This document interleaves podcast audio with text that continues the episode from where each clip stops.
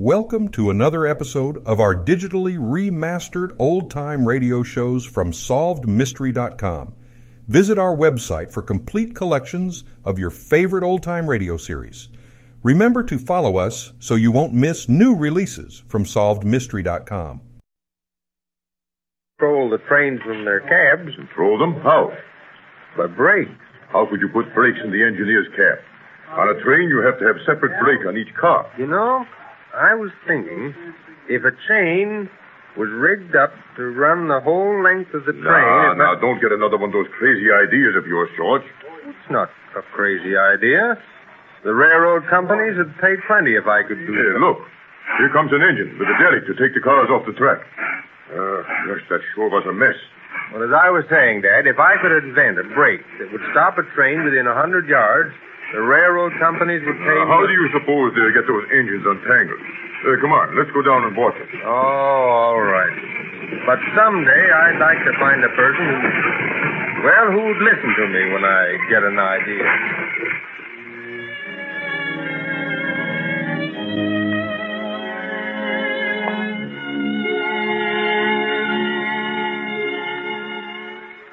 A few weeks later, we find George Westinghouse at his father's small machine shop in Schenectady, New York.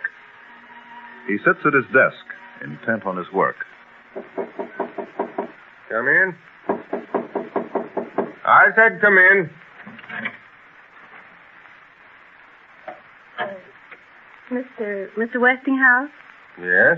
What do you want? Well, I'm selling magazines. Oh, sorry, I, I don't want any. I, I've got more to do than read magazines, and besides, I'm I'm trying to figure out something just now. I'm very good at figuring out problems. Oh, yes? Well, do you know anything about brakes on railroads? No, I, I haven't ridden on trains very much. Well, I'm trying to figure out a way to stop trains i- instantly. It sounds exciting. Well, it's maddening. I've tried mechanical means, and I've thought of using steam, but none of them will work. Well, I hope you succeed. you know, you're the first one who's ever said that. Most people think I'm crazy. Well, I don't know much about mechanics myself, but there's a lot of famous people who write for this magazine. Maybe some are mechanics, and you might be able to find How out much uh, something. is your magazine? Two dollars a year. But you don't have to pay it all at once. If you just pay me fifty cents now, I'll then take I... it. Here. Uh, here's your whole two dollars. Oh, thank you. Thanks ever so much. I'll leave this copy with you. All right.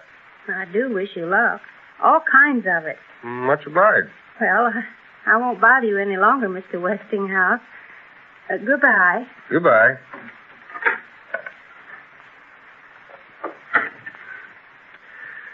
Uh, there ought to be a law against girls like that selling magazines. You can't refuse them. Hmm. Now, here's an article that looks interesting. Drilling tunnel through the Swiss Alps. Using drills operated by compressed air. A tank of compressed air placed at a distance of compressed air. Why didn't I think of that? George, have you gone over those accounts for Mr. Barnes? The estimates we gave him I, I finally got it. I know how to make a brake that will stop a train almost instantly. Are you still thinking about that crazy idea? It'll work by compressed air. Compressed air? Yes, I got the idea from this magazine article. It tells how they're using compressed air in drilling a tunnel through the Alps. I can use the same principle on brakes. You could have one valve near the engineer's seat, and Even if have the idea was good, how could you sell it? Well, I, I'd have to make some models and have a practical demonstration before some big railroad company, but well, before I could do that, I'll, I'll, I'll have to have Some money. Yeah, I, I was thinking. Uh, well, I, I was wondering if you'd let me have it. Me? You want me to lend you money on this vile scheme? Uh, I don't believe your idea is worth a dime.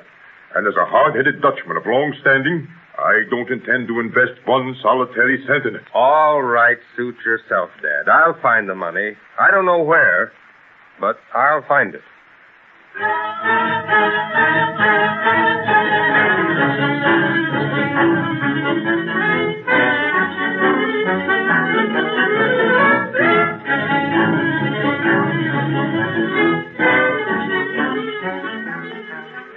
True to his word, the young inventor managed to get financial backing from a wealthy friend.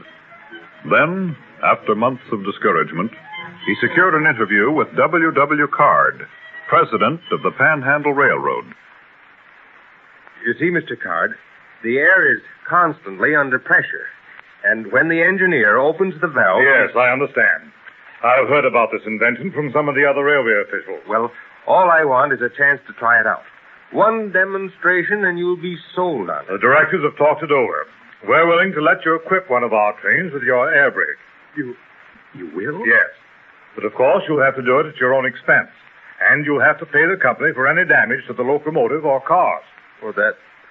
That doesn't seem right. Why not? The train might be wrecked. Why should we risk our stockholders' money on an invention that has never been proven? Oh, I won't wreck the train. My air brake is safe. Well, you can take our offer or leave it, just as you please. Of course, if you haven't the money. Oh, I'll, I'll get the money. Very well. You put your brake on the train, and we'll have all the company officials on board to witness the demonstration. And from your sake, Westinghouse, I hope it works.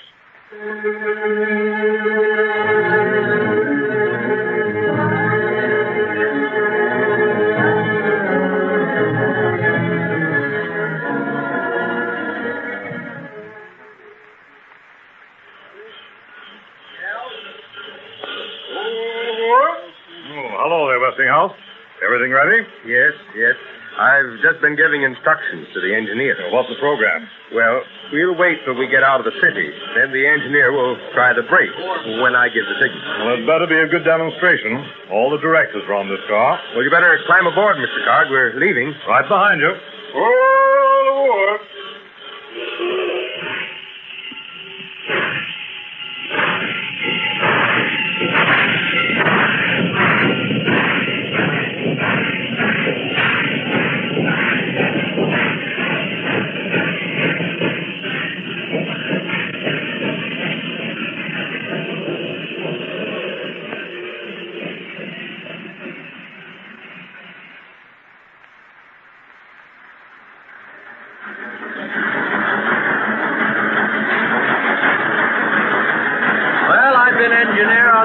on for a long time, Mike. This is the craziest thing I ever did. What's the matter, Dan? Don't you think the air brakes will work? Nah, they're no good. Imagine trying to stop a train with wind. Well, how fast we go, Dan? Oh, about 30 miles an hour. Ain't too bad if we wreck the train. All the company officials are riding in the next car. Yeah. Westinghouse said to wait for the signal before trying out.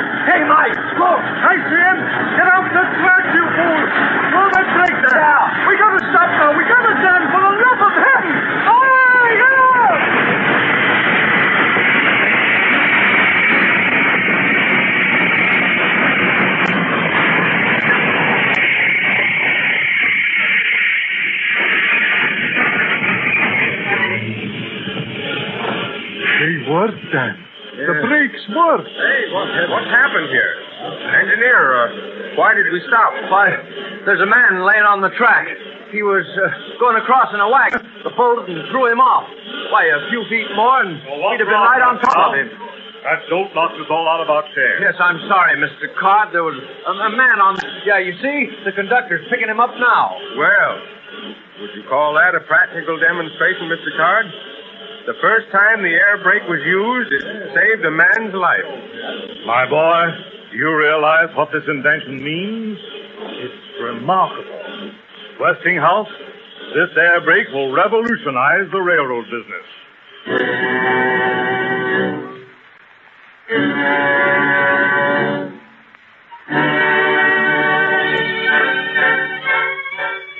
By 1871, the air brake was adopted by every major American railroad.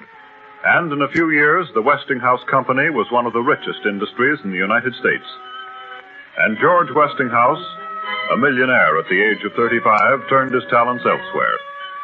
Then, a new invention, the electric light, sprang into existence. And in 1893, Mr. Westinghouse, is it true that you succeeded in landing that contract to light the Chicago World's Fair? Yes, my company is going to handle that. The press would like to find out the details. Some of our experts have figured it out, and they say you won't make money on it. Electricity costs too much. Well, I think we'll clear a profit. You see, I've just returned from Paris. While I was there, I bought some valuable patents from two French inventors. What kind of patents? Well, it, it's been found that electric light can be operated at a very low cost if an alternating current is used instead of a direct current. Oh, I see. Will that make it practical? I mean, for the home? Mm, I feel certain it will. These patents, together with my own inventions, will make electricity indispensable. Uh, anything else you want to know? No, that's about all. But I'd like to ask you a favor. Yes, what? I brought a lady up with me who'd like to see you. Says she's an old friend of yours. Of course. Have her come in. Thanks. He says for you to come in. Thank you. Good morning. Good morning. I don't suppose you remember me. No, I. I had don't- a talk with you one time in your father's shop. Uh, you were trying to think of a way to invent a railroad brake. Oh yes, and and you helped me. I? I helped you? Oh, yes, Oh, no. You, you bought a magazine from me, remember? I do. To think I once met you, Mr. Westinghouse, makes me so proud. To have known a man who has done so much to save people's lives and make them happier.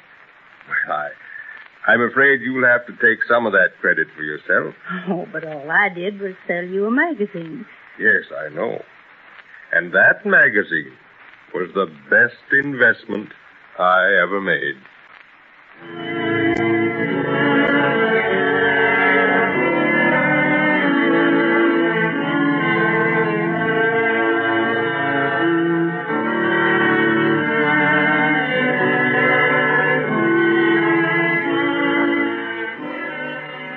Of George Westinghouse was 68 years of energy, of perseverance, and of success.